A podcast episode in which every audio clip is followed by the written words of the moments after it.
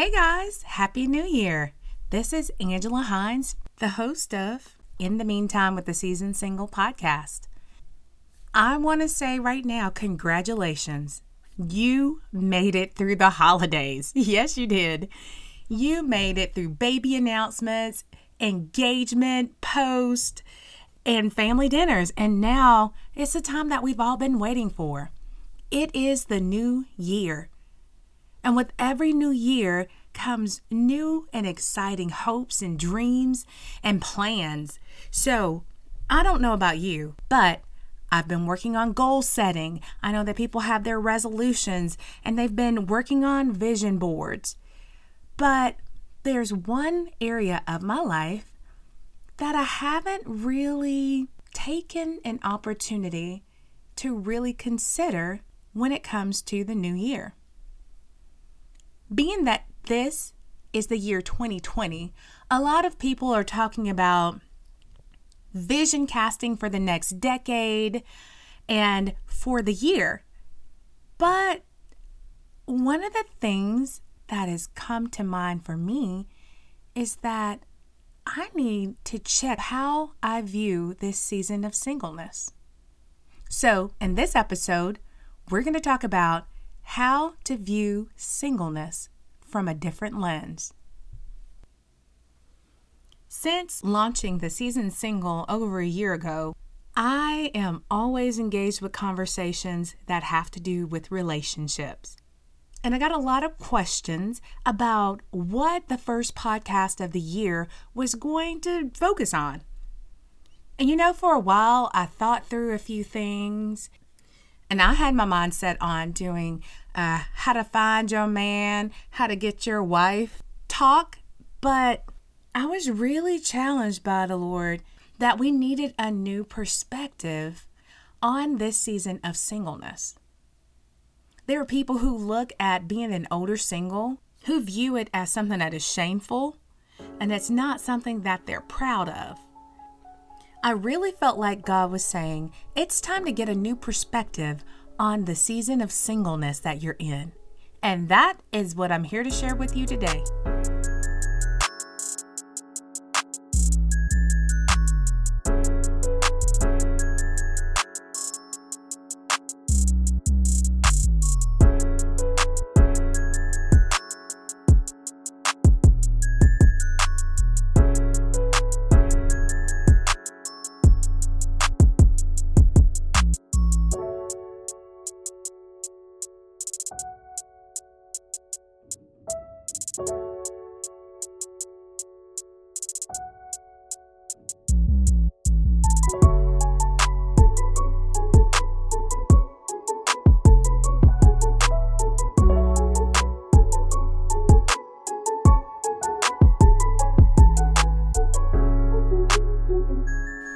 When thinking about how to present the right lens to view our singleness through, I immediately thought about a scene from one of my new favorite movies, released just this past fall. It was the story of Harriet Tubman.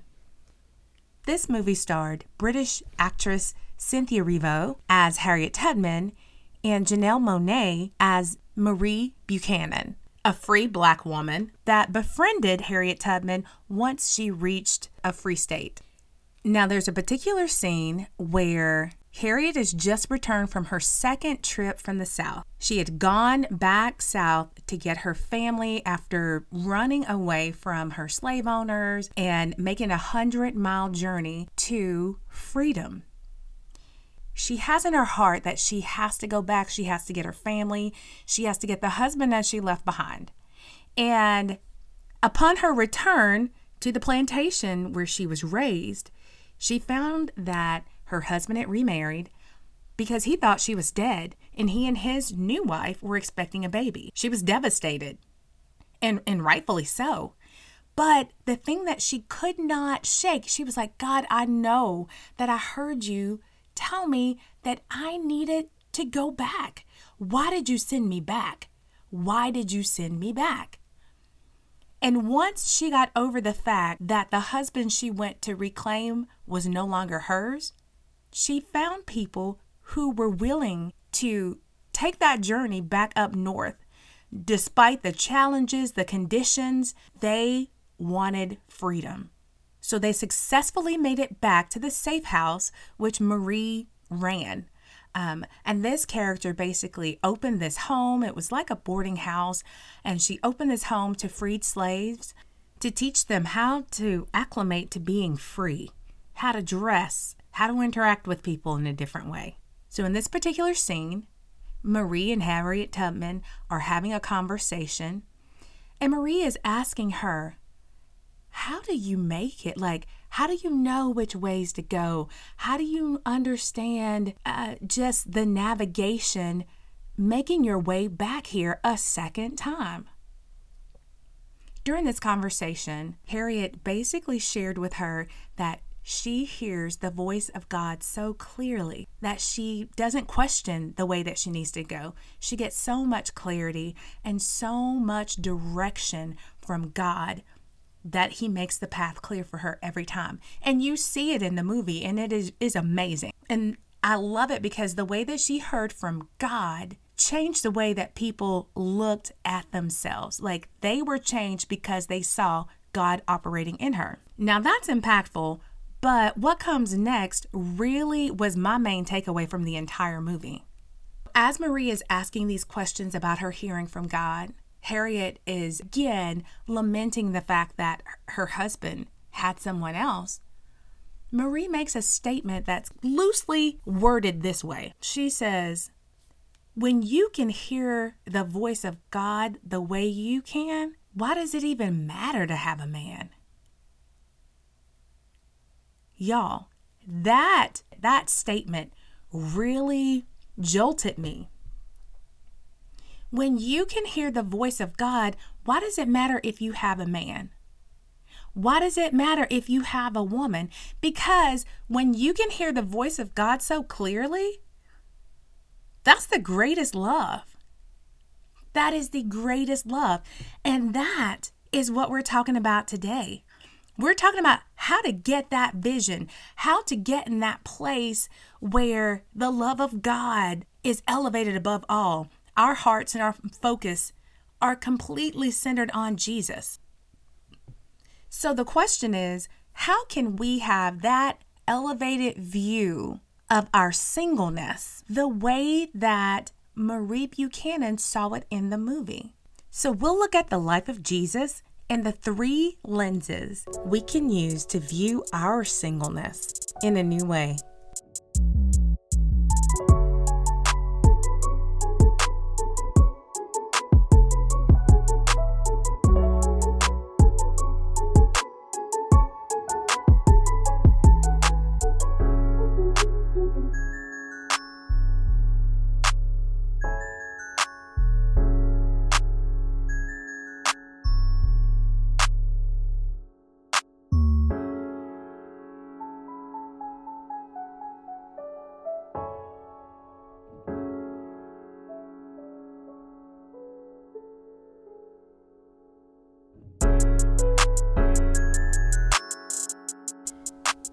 Jesus, as a single, displayed an obedience like no other. Philippians 2 and 8 says that he humbled himself by becoming obedient to the point of death, even death on a cross. And when I think about that obedience, it is all about Christ coming and knowing his purpose, knowing who he was and what he was called to do. In our singleness, we may not always know what our purpose is, but when we walk in obedience, purpose is revealed in God's perfect timing. Moving forth in obedience always brings clarity. This is displayed in the life of Harriet Tubman, where she follows the prompting and the leading of the Holy Spirit to go back home and to bring others back with her. And she thought it was for her to go and get her husband. She saw that there was more. So let's think about this as we move forward. What areas in your life have you not been obedient to the leading of the Spirit? What things has God called you to do that you have not moved on? What areas are you being willfully disobedient? And then we need to pray and ask God to reveal to us areas that we may not even realize that we're not paying attention to His prompting because we're so distracted. Not only is obedience better than sacrifice, but obedience holds the potential to impact and change the trajectory of generations to come for Christ. The second thing that I see when I look at the life of Jesus as a single is his dependence on God. I love the fact that Jesus rose early in the morning and he was very intentional about removing all distractions so that he could be one on one with the Father. And when I think about our lives, I think about how distracted we can be. And all the things that we see and all the things that we hear become the things that are priority. And they keep us from being dependent on God because we have so many other things to fall back on. We've got technology, we've got our family, we've got our friends. But Jesus was dependent on his relationship with God. And I love the fact that he did nothing without him. In uh, John 5 19, it says, Very truly I tell you, the Son can do nothing by himself. He can do only what he sees his Father doing, because whatever the Father does, the Son also does. I love that. And all throughout the New Testament, there are references where Jesus went off to pray and Jesus went alone and he went he made time he was very very intentional and being dependent on God. I've learned that to the extent that we are dependent on God, it actually reflects our level of trust in His plan for our lives. And y'all, He is so worthy of our trust. So we've seen Jesus as our great example as a seasoned single who walked through life in obedience to God. Uh, and he walked with a dependent on God, doing only what he saw the Father do. But most importantly, Jesus is our great example as a single as he displays self denial. And I think the most notable act of self denial that we see of Christ in the Bible is when he's praying in the Garden of Gethsemane the night before he's crucified. And as he prays, he is the Son of God. But he prays to the Father, hey, remove this cup from me, if it be your will. But he said, Not my will, but yours be done. Self denial is the denial of one's own interest and needs it's self sacrifice, and Christ it was the greatest sacrifice. 2 Corinthians 5 tells us that in our relationship with one another, we should have the same mindset as Jesus Christ. And who, being in very nature God, did not consider equality with God something to be used to his own advantage. Rather, he made himself nothing by taking the very nature of a servant, being made in human likeness. And here we go back again to that obedience. Being found in appearance as a man, he humbled himself by becoming obedient to death, even death on a cross.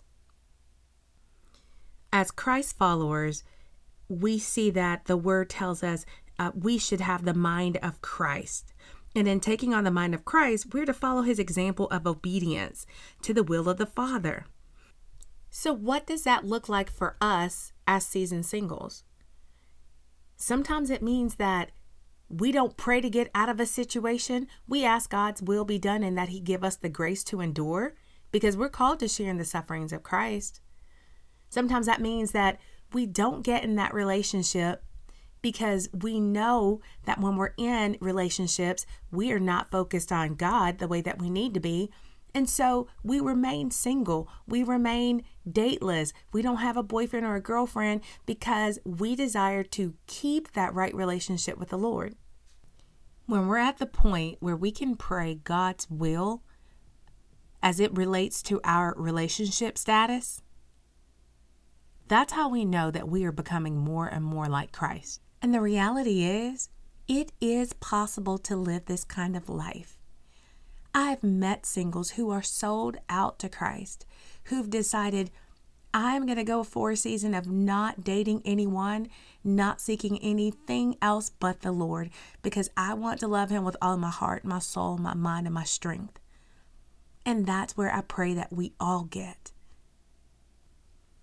Because if we don't get to that place, we don't get to that place of dependency, that place of, of obedience and self denial, we run the risk of missing out on knowing God at a much deeper level.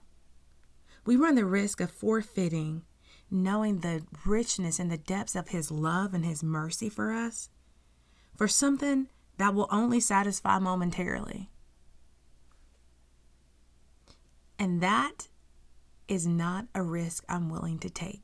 And I pray it's not one that you'll take either.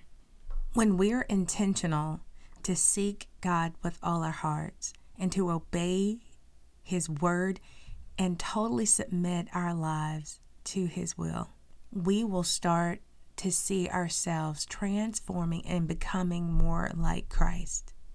It takes intentionality and it takes community, but it is possible. I want to challenge you this year to take time to really focus on loving God with all your heart, your mind, and your soul and your strength, obeying Him, depending totally on Him, and denying yourself. And I cannot wait to see all that God does in your life and all of the lives that you will impact on behalf of the kingdom. So, in the meantime, I'm praying Ephesians 3 over you. I pray that out of his glorious riches, he may strengthen you with the power through his spirit in your inner being, so that Christ may dwell in your hearts through faith. And I pray that you, being rooted and established in love, may have power together with all the saints to grasp how wide and how long and how deep is the love of Christ, and to know this love that surpasses knowledge, that you may be filled to the measure of all the fullness of God. Thank you for joining us for this episode of In the Meantime with the Season Single. I'm your host, Angela Hines, and I want to remind you to rate, review, and share this podcast with a friend or two. That's how you help people find this. That's how you can encourage people with the message that is here. And hey, we've got some great things lined up for 2020. Can't wait to share with you. One of the first things I want you to know is that our discipleship group starts back up on January 27th.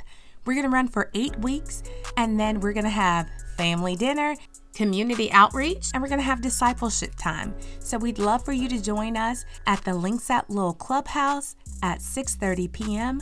on Monday, January 27th. One last announcement. Join me at the Beautiful You Women's Conference January 31st and February 1st in Tahlequah, Oklahoma. This two day conference will be a time of refreshing and basking in the wonder of our great God. I'm honored to take the stage with a number of amazing women that will be there to encourage you in the Lord. For more information, visit our website at theseasonsingle.com. Thanks again for joining, and in the meantime, make sure that you're viewing singleness through the right lens.